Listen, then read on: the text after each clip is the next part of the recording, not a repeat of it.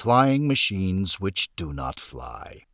The ridiculous fiasco which attended the attempt at aerial navigation in the Langley flying machine was not unexpected, unless possibly by the distinguished Secretary of the Smithsonian Institution who devised it and his assistants.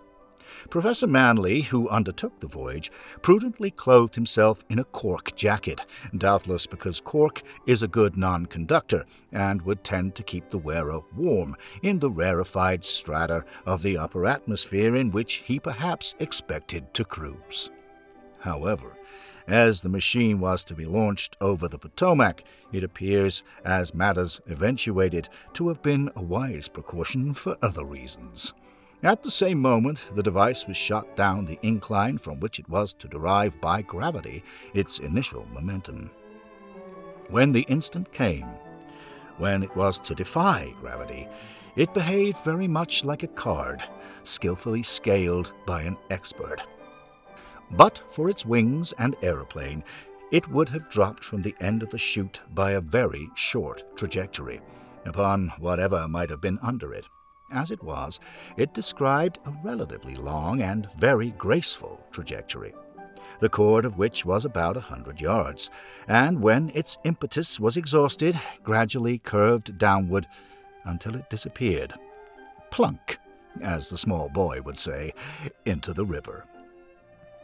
Thanks to his cork jacket, Professor Manley came to the surface thoroughly wet but smiling, explanatory and delightfully confident that the principle of the Langley device is all right, and eager to make a report to this effect to his principal, who had prudently remained in Washington.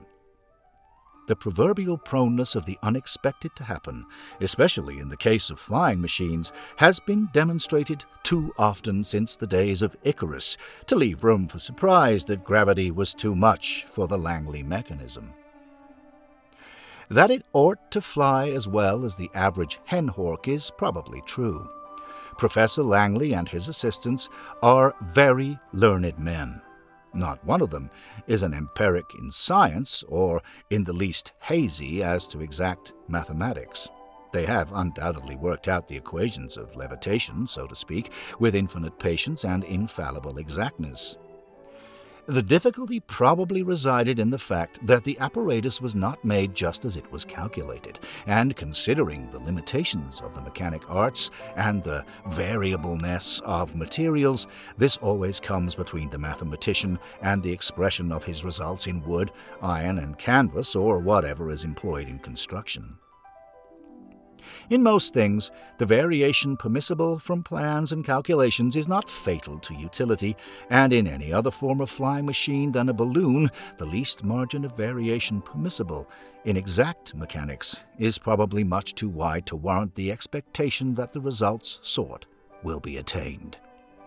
Nature is more successful in applying the law of compensations to the correction of errors of design or development than man has ever been or is ever likely to be.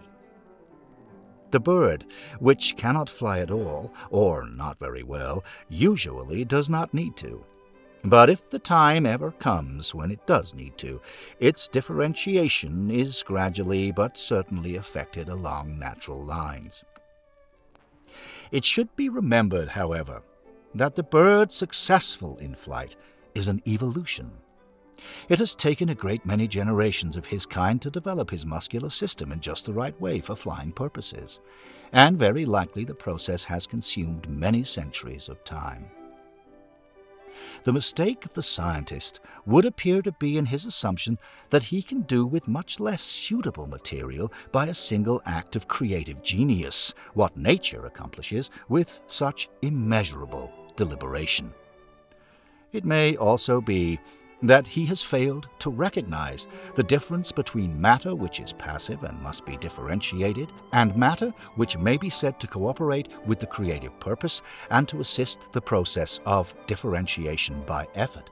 The bird that wants to fly and feels the need of flight tries to fly and keeps on trying until it can fly as well as it needs to. The machine does only what it must do in obedience to natural laws, acting on passive matter.